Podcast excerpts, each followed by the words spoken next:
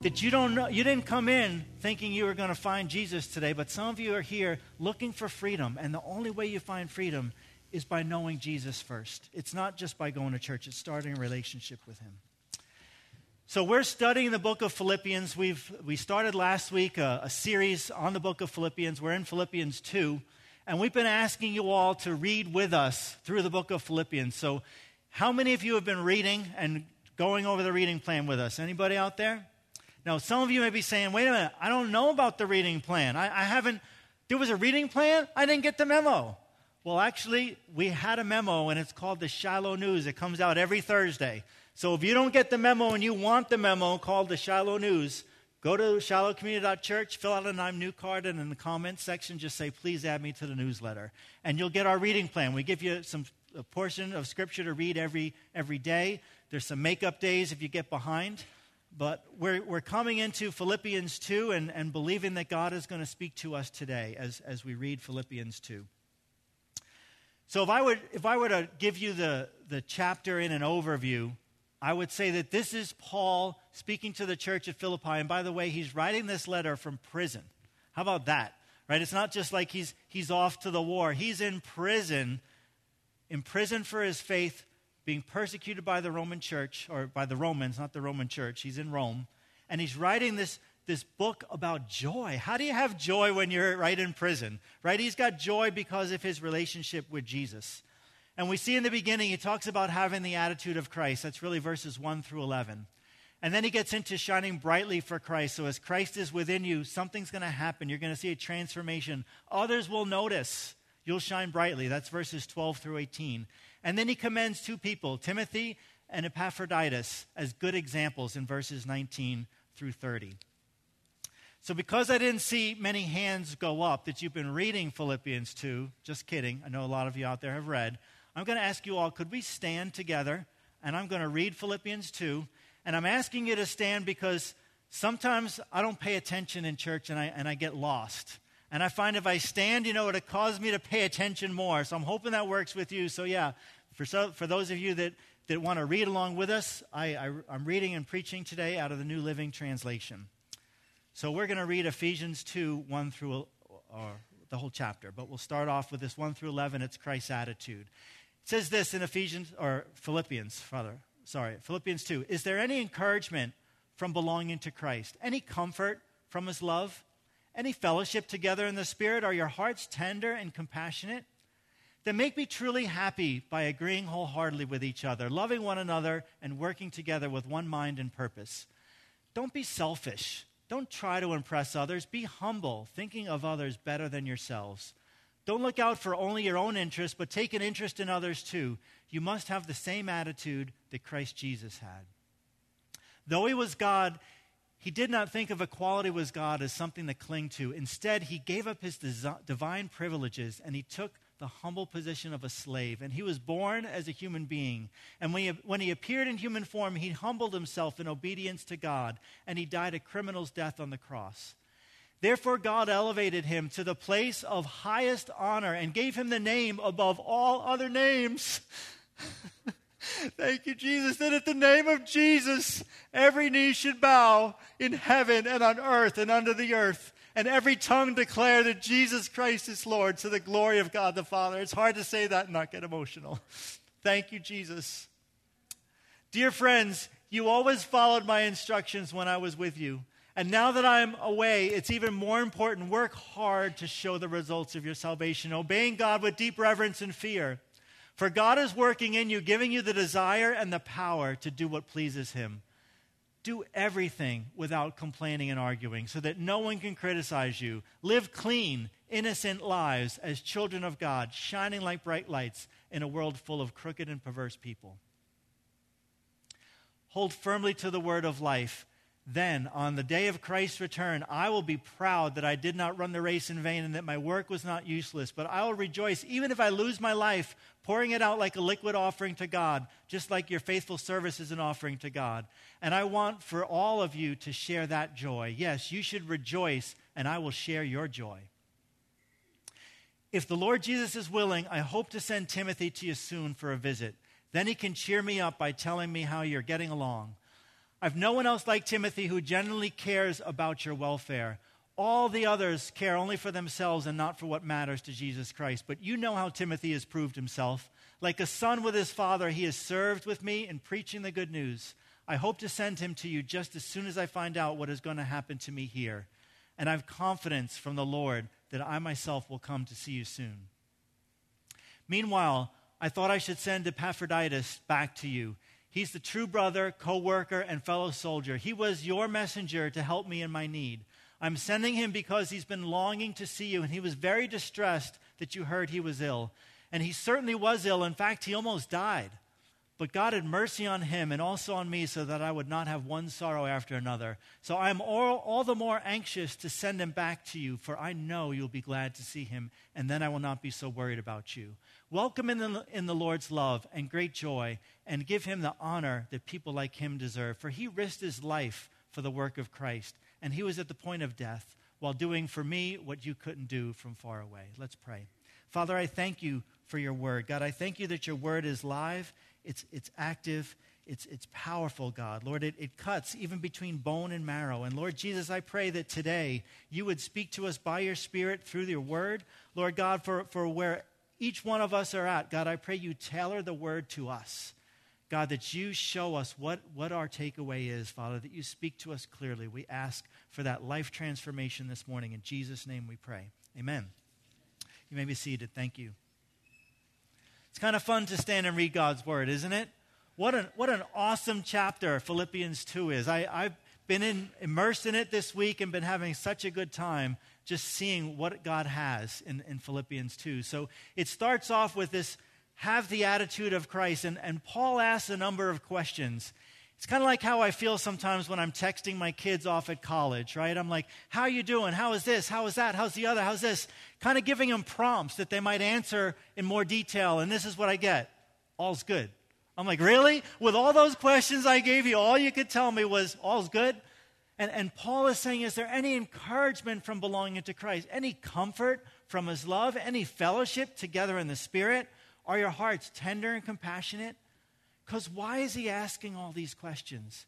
He's saying, Make me truly happy by agreeing wholeheartedly with one another, loving one another, and working together with one mind and purpose. There's something amazing that happens when the body of Christ comes together in unity and we see him at work. And that's what made Paul happy. And I'm going to ask Kathy to get up and just share a testimony. There's something amazing that happened this past week in Shiloh, and she's going to tell you about it.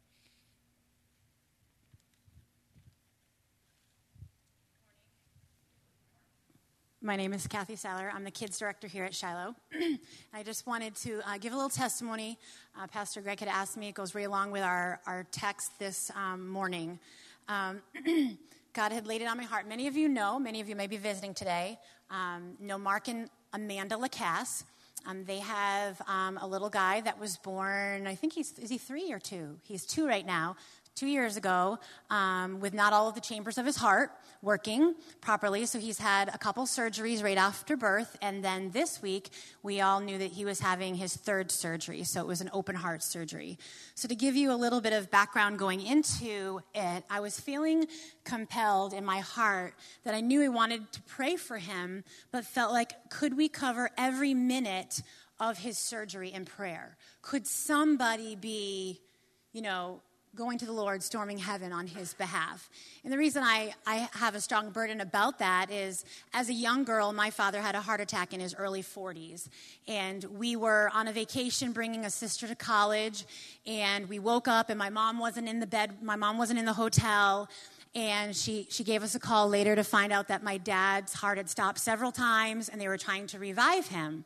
And I was in eighth grade, and we were stranded in another state and I can just remember being fearful. But I was a pastor's kid, but we weren't around our church family. We were in another state. And so I remember um, the, the university that my sister was going to had a, had a chaplain that came right to the hospital. They, they set us up with a church to surround us while we were out there, while my dad was trying to recover.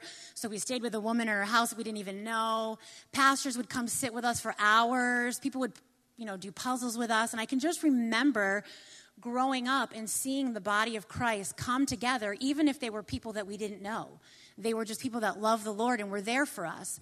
And so growing up, I had a dad with heart problems, um, and so I oftentimes called the ambulance for my dad. He is a six-two man, so hearing my dad fall was a big sound and kind of alarming. And um, so we ch- soon walked into open heart surgery, and as a young girl, we walked through that. And I can remember going right to the chapel at the hospital because I, I could pray and sing, and I just remember people coming and being with us. And so I was thinking about the Lacasses this week and just feeling impressed upon how, how could I gather people to pray for every bit of the surgery. So I reached out to Mark and Amanda to find out a little bit more on the times of the surgery. Um, and, and, and finally, they got back to me the day before, like the afternoon before. And, and they had asked, I, I said, What do you think about this? Are, are you guys okay with this? And they were like, Yes, do you mind praying beyond his surgery, the three and four hours when we haven't seen him yet, but we have to go in and see him? So I said, absolutely. So I just went to my contacts and don't be offended if I didn't text you. I just was like, God, I got to find 20 people. So I just threw a text out to 20 people. I didn't email, we didn't have enough time. Within one hour, all 20 people responded. And every person signed up for a time. And um, even some that couldn't were praying all day long. So I was able to put a schedule together for every 30 minutes, someone was praying. They were stopping what they were doing and they were just praying for, for Matthew. So I sent that schedule to Mark and Amanda to encourage them. They're part of our family, they're all by themselves in Boston. And so I said, Would you like me to? Um, would, do you have any special requests? And so that morning when I woke up of the surgery on Thursday, I was just like, Lord, I've, I've got all these people in Shiloh praying, but we need to, like we're passing the baton to one another, but we still need to keep talking. What is God saying to us? How can we encourage Mark and Amanda? So I put a text out to all the people in the morning saying, hey, while you're praying, if God gives you a scripture, if God gives you a song, just throw it in this mass text. And it was mass, all right, it's massive with 20 people and everyone responding. But I'll copy it and I'll send it to Mark and Amanda for whatever they're going through in that waiting room. At the beginning, so, I, so Mark and Amanda were like, that would be wonderful. And, and Mark and Amanda were literally writing me with every step of his surgery. So they were counting on the prayers. You know what I mean? When you rest on someone praying for you, and they would say they would say to us, "Okay, they just they took him away. Now they're making the first incision. Now they're on the bypass machine." I mean, I was like, "Whoa, I'm getting all the intel here," but I felt like I just passed it on to the prayers, and and and people were sending scriptures that were praying during their time. They were sending songs, words of encouragement. It was really powerful. And I know for them, it was very powerful because he would keep writing me back. And at one point in the beginning of the surgery, when he was gone from them and, and they were starting to do what he called the repairs on Matthew's heart, many scriptures were coming in about peace for him and strength for, for the parents. And Mark wrote me a text which, as we were praying, God is like blessing us and we're praying for the little guy in need. Like it's this thing in the body of Christ where you're praying for them, they're being encouraged, and you're being encouraged.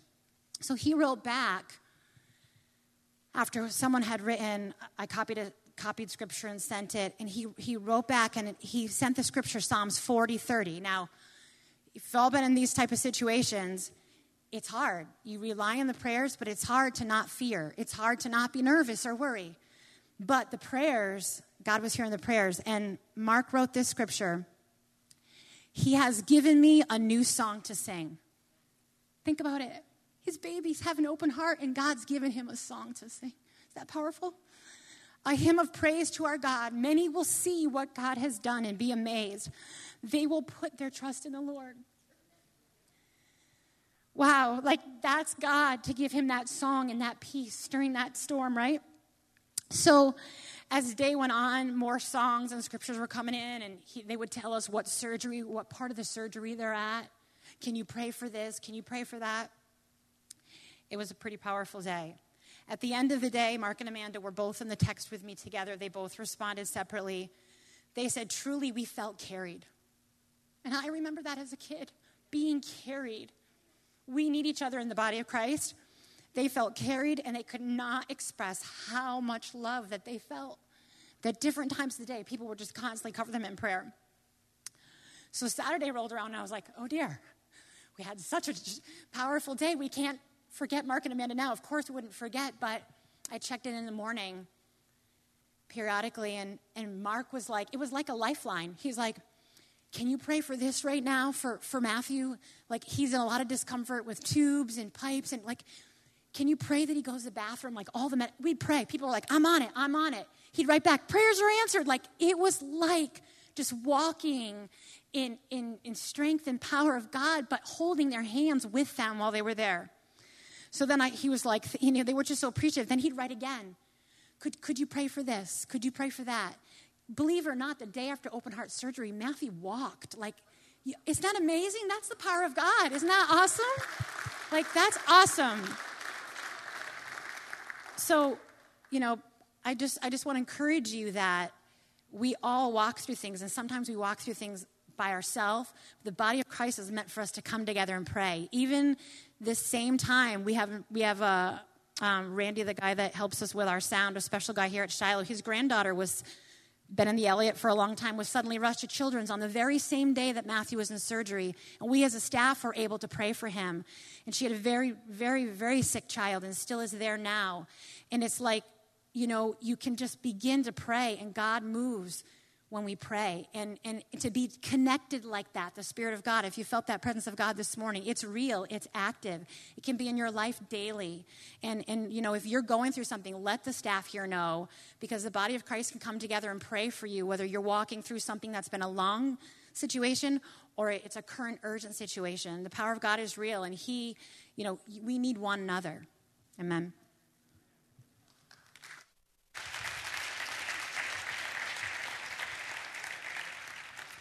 Isn't that so cool to hear about the body of Christ coming together?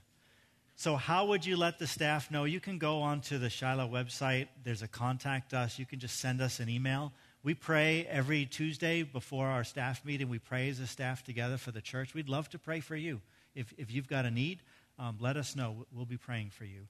So, what, what makes Paul happy? What, what made him happy was unity, right? He saw the body of Christ coming together, and, and that's what made him happy. And, and I think Paul's heart is similar to my wife Meg's heart because this is her favorite scripture, all right? 3 John 1 4. It says, I could have no greater joy than to hear that my children are following the truth. And, and I think that's what Paul's heart was for the church at Philippi. I want to see you guys get together. I want to see you follow the truth. And I want to, it just, it just brought him so much joy to have the attitude of Christ in that way.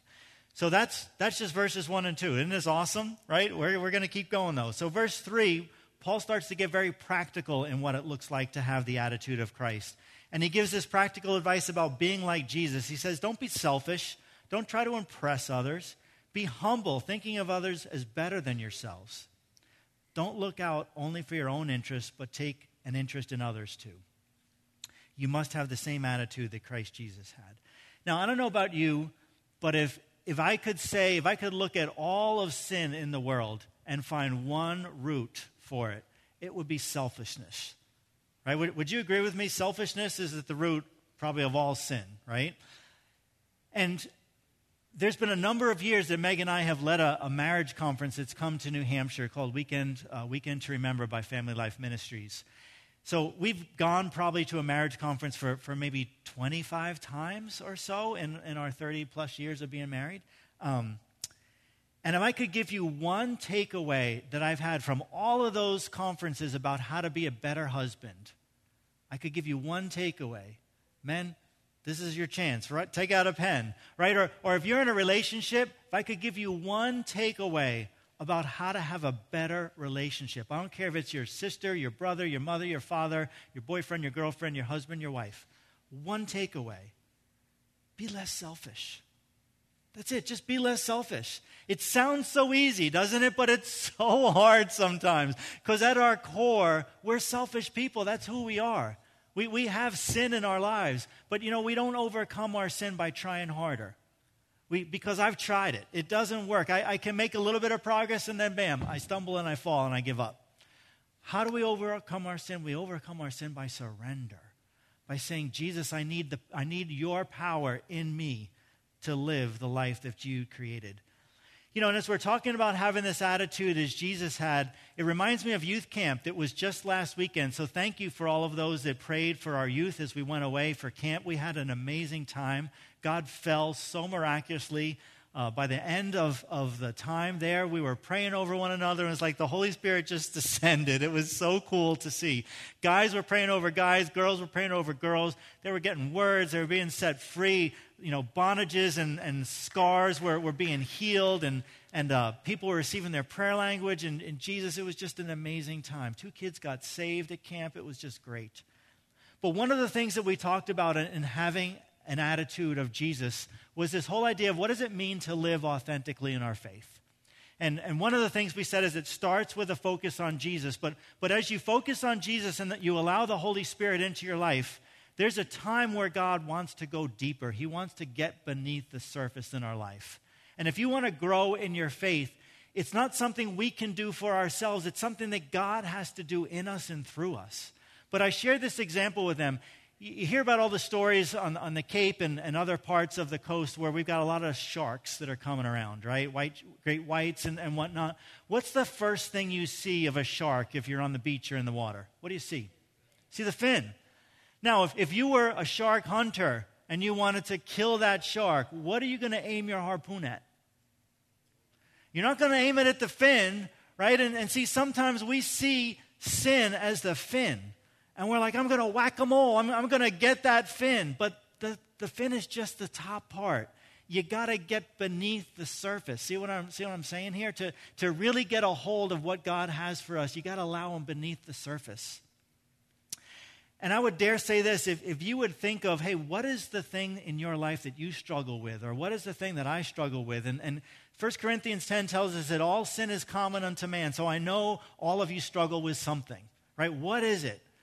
God, could you get beneath the surface? Maybe I'm looking at the fin, but there's something underneath the fin. What is it, God? Show me so that I can attack the root of it. And God, by your Spirit, I can gain victory over that. See, when we come to know God, He desires for us to find freedom. But the freedom comes when we allow Him into our lives that God, let me get beneath the surface. So, this is what I believe we'll find beneath the surface for, for any sin that you're dealing with or I'm dealing with there's a selfish desire at the root or there's a selfish fear at the root. Right? So I'll just give you a simple example that I gave the kids. Let's say you got a problem with your mouth. You know, and, and, and you just, you got potty mouth, right? You're around people all day, they're using words, using language, right? The, the Bible says that we should only speak wholesome things, and you're not speaking anything wholesome, right? Or maybe you, you got a problem, right? What's the selfish desire? Maybe, you know what, you want people to look up to you. You actually want people to respect you. And you feel like, hey, if I do this, if I have this language, this bravado, I'll be respected more. Yeah, when you can understand that the language is the fin. What's beneath the surface is the heart attitude. God, I, I want to give you that heart attitude up. Maybe that's my selfish desire. Maybe there's a selfish fear. Hey, if I don't have this language, I'm not going to fit in. I, I won't be the, the tough the tough person at work or at campus or, or at my school. Right? Maybe there's a fear at the root or maybe there's a desire at the root. But when we allow the Holy Spirit to go beneath the surface, God's going to do a work in our lives that, that'll be transformational. You will find freedom as, as you allow the Holy Spirit into your life and you come to know Him more. So that's the practical advice. Verse 5, it says, Have the same attitude that Jesus Christ had you know, there, we can choose our attitude, right? I, I, I, can't choose what happens to me, but I can choose how I respond to what happens to me, right? I, I can choose to say, God, I want to have the attitude that Jesus has. And that's actually something we can pray for. God, in that moment, give me an attitude that would glorify you, Father. You know, it's, it's not easy to not be selfish and not to try to impress others, to be humble and think of others better than yourselves. But you could pray for that. You could pray that for yourself. I've prayed that over my kids. As I remember raising kids, and man, you know, your kid disobeys and you're trying to correct them for what they did. But then I pray into them, hey, this is what God says about you. I'm going to speak those things that are not as though they are, and I'm going to speak life to them and give them a vision for what God is doing to take their strong will and make them strong for Jesus Christ. Right? What's the attitude that you're choosing? What's the attitude that you're praying for, whether it be for yourself or for someone else? God, give me the attitude that Jesus had. So we go on. What was Jesus like? It says in verse 6 though he was God, he did not think of equality with God as something to cling to. You know, there's a fundamental truth that we see in this scripture Jesus was God. He was God.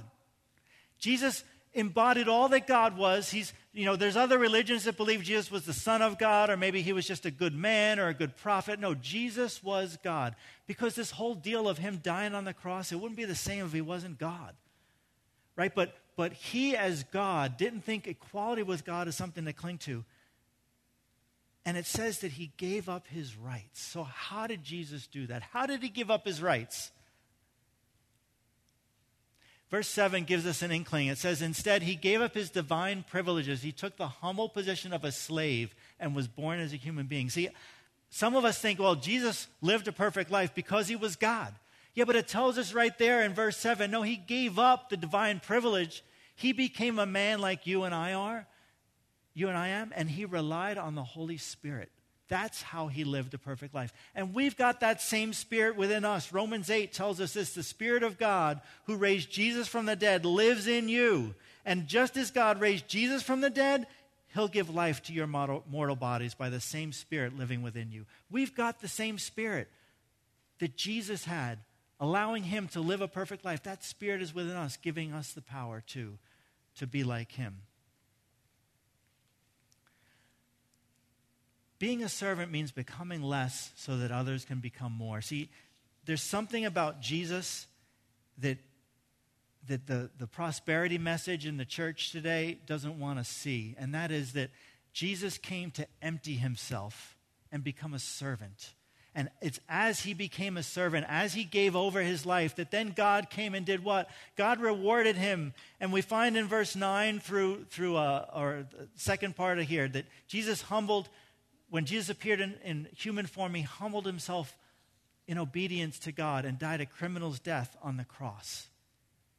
I, I don't even understand what it looks like for the God of the universe, the God that created mankind, the, the God that saw us in the womb, the God that had all authority over, over men and over this earth, that he would come and humble himself and then allow him to be allow himself to be crucified by men, by the, by the same men that he created. What, what does that even look like, God? I can't even fathom or understand that. But it says that, okay, servanthood, he became obedient whatever the cost.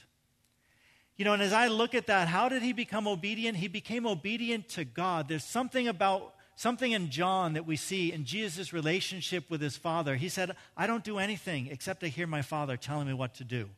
I, I, don't, I don't move, I don't act, I don't pray except I hear God. And there was such a trust between Jesus and the Father. What would it look like for us to have that kind of trust with Jesus? Right? How, how much do you trust God? Because if you can trust God and say, God, I will obey you, God will do something amazing in your life and mine. And I, I remember in my own Christian walk, when I first became a, a believer in Jesus at a young age, there was only one thing that I was afraid of. And that is, God, if I give you my life, I'm afraid you're going to send me to Africa. And you know what? He never sent me to Africa. He sent my son to Africa. Oh, what about that?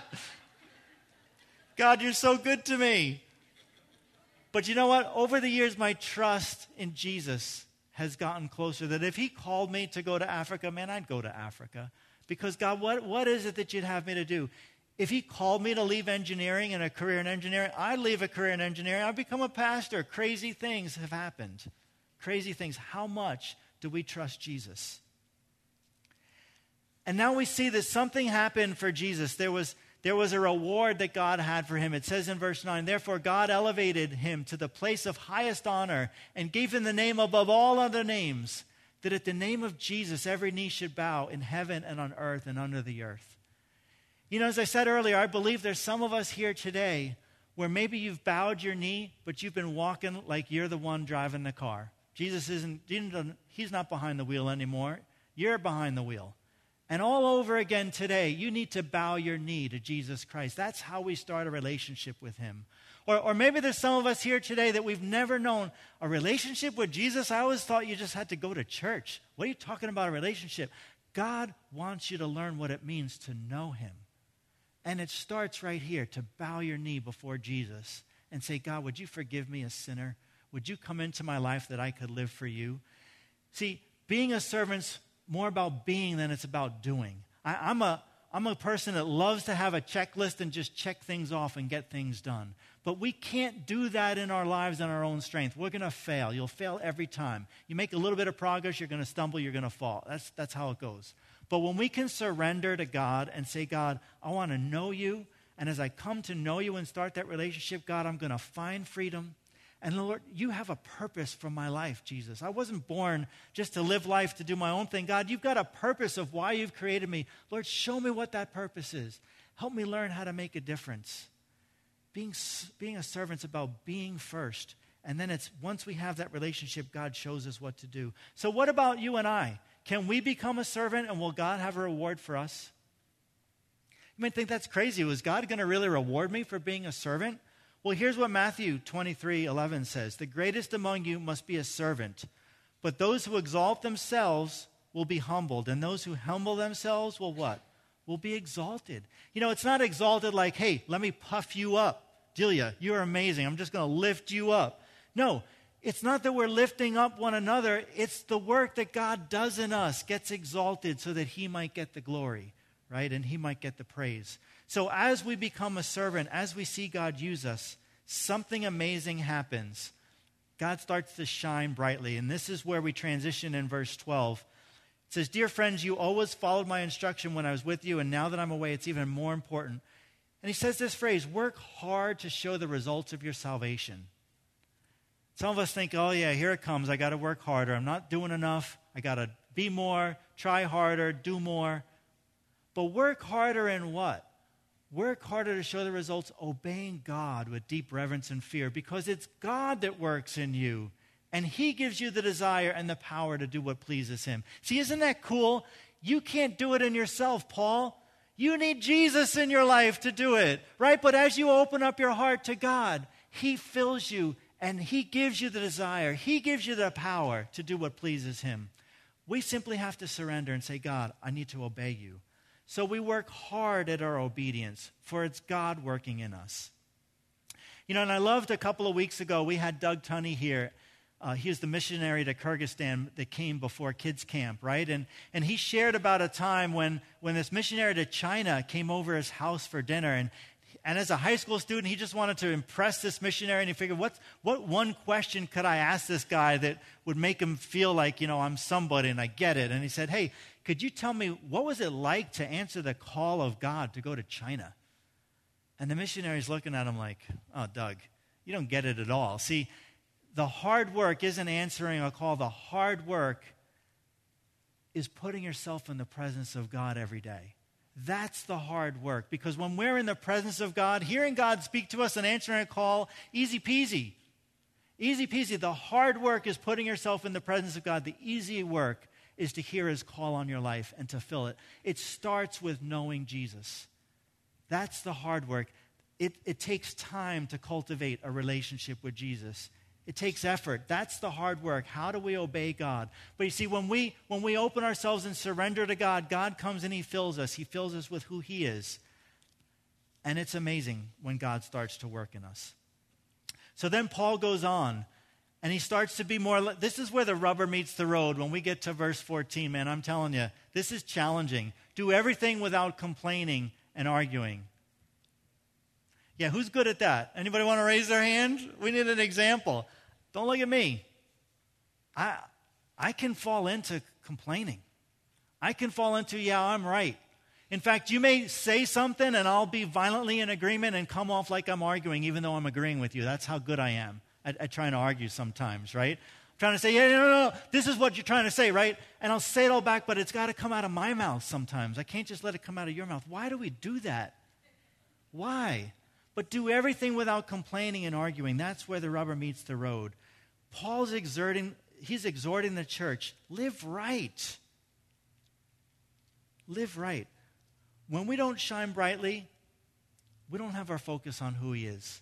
Right? That's that I think of that song, the, the cross before me, the world behind me. You want to shine brighter? Have the cross in front of you. Put that in your focus. It's going to cause your life to shine. When you flip it around, you're going to notice, you know what? It's, it's the world in my life. I'm not shining anymore. And then Paul ends the chapter by talking about an example of Timothy and an example of, of Epaphroditus. I always have trouble pronouncing that. You, you probably can pronounce it better than I can. But, but as he gives these two examples, this is what we notice about Timothy. He genuinely cares about your welfare. Epaphroditus, it says he was a true brother, a co worker, a fellow soldier. Could that be said of you? Could that be said of me? You know, only to the extent that I say, Jesus, would you, would you work in my life as I give my life to you today? Would you, would you make something of my life, God, that's glorifying to you? See, all of us can be an instrument of His love. All of us can be an instrument of His peace. The question is this the question is, will we take that opportunity to bend our knee and give a relationship a starting point? So, what's your takeaway? I, I, believe as I read a chapter in the Bible, I don't want to just read it and have 15,000 things that God spoke to me. Even when I write them all down in my journal, I'm like, God, what's the one thing that I can take with me this day, that I can chew on, Lord, that I can just apply to my life? So I'm asking you, think about what's your takeaway today. Is it focusing on unity with other believers? As, as Paul started off, the, the chapter, right? Is there any encouragement from belonging to Christ? Do you need encouragement in belonging to Christ or comfort from his love or fellowship together in the Spirit? Are your hearts tender and compassionate? That's the unity that God wants us to have in our families, in our church family. Is that your takeaway? Or maybe it's to be more like Jesus and get beneath the surface and deal with the root of selfishness, whether it be the, the fear or be the, the, uh, the, the pride that we have. What is that root? What's beneath the surface? God would just show me that today. We talked about being a servant. Looks like giving up our rights. It's becoming less so other can, others can be more. It's be, being obedient no matter what the cost. How do you be obedient? You got to trust God. Trusting God starts with knowing God. It's the being versus the doing. You know what? If, if you're caught up into, I got to do more to earn my salvation, no, you don't. That's a lie. We can't earn salvation, it's a free gift. Grace is free. We just have to receive it. We have to open up our hearts to God to receive it. Being versus doing. Let your good attitude shine. Wouldn't it be crazy if, you walked out of here and treated others in such a way that was so over the top amazing this afternoon? They're like, What is it about you? Like, what changed in your life? Wouldn't that be crazy if that would happen to us today? If we'd walk out of here and instead of honking on the way out of the parking lot and trying to move on to Kelly Street and someone cuts you off and you get mad, you're like, no, please, you go in front of me. I, I want to I wanna prefer you. You know, you go to the store and, and there's a long line and you're like, here, you go in front of me. I, I, would rather wait. I, I want to see you get served first. People are like, what's up with you? Yeah, that's Jesus in me, that I'm going to have a good attitude. I'm going to shine and that we would be examples. So, would you stand with me as we close in prayer today? You know, and I've gotten a sense as we've gone through through the whole service that that there's some of us here today. Today is a day we need to make some things right with God. Right? Today is a day that, that maybe you've come, you walked in here thinking, hey, I know God. I'm going to church. That's how I know God. And all of a sudden you're hearing about this relationship with Jesus and you're like, Huh? Relationship with Jesus? Tell me more. See, Jesus came to forgive all of us from our sin. And, and for us to, to have the takeaway of Philippians 2, it's, it's understanding the cross before me, the world behind me. So, would you close your eyes and bow your head with me today as we pray? As I read you that scripture before, it said this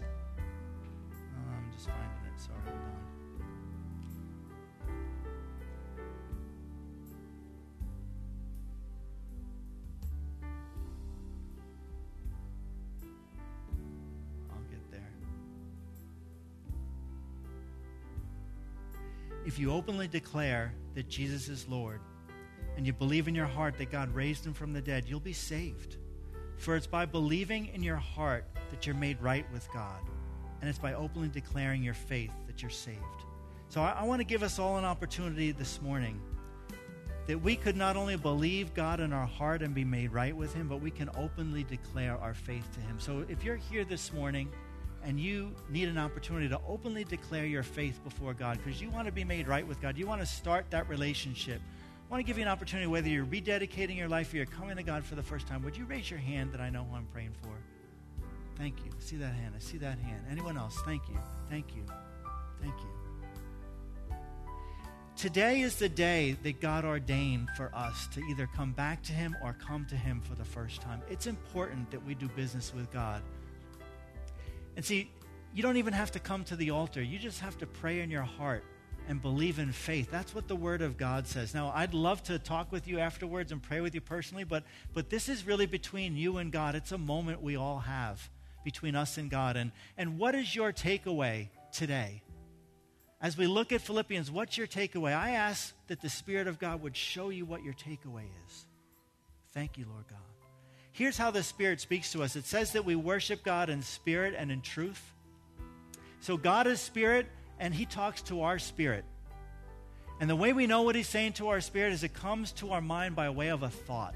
So if as, as we were, were going through the different takeaways, there's something like, oh, that's the one. You just somehow you know it's the thought that comes into your head. That's your takeaway. Write it down. Don't don't don't let it get lost in the busyness of this afternoon. But let's pray together. And, and Father, I thank you for your word that's gone forth today, Jesus. God, I thank you that, that you have for all of us to know who you are in, in more measure, Lord. And, and for those of us that today we need to come back to you, God, we ask forgiveness for our sins, God. Lord, if we're coming to you for the first time, Father, we, we thank you for the cross of Jesus Christ. We didn't realize relationship needs a starting point. Lord, today we start our relationship with you by asking you forgiveness and inviting you to be Lord of our life. Lord Jesus, would you come in and work in and through us that we could live for your glory? We give you our lives today, Father God. And Lord, I, I pray for each of us that we would have the spirit takeaway that you have for us to have, God, that we would be changed by your word. Lord, we'd be, we'd be delivered, we'd be set free, Father. I thank you for your promises. We take hold of them today.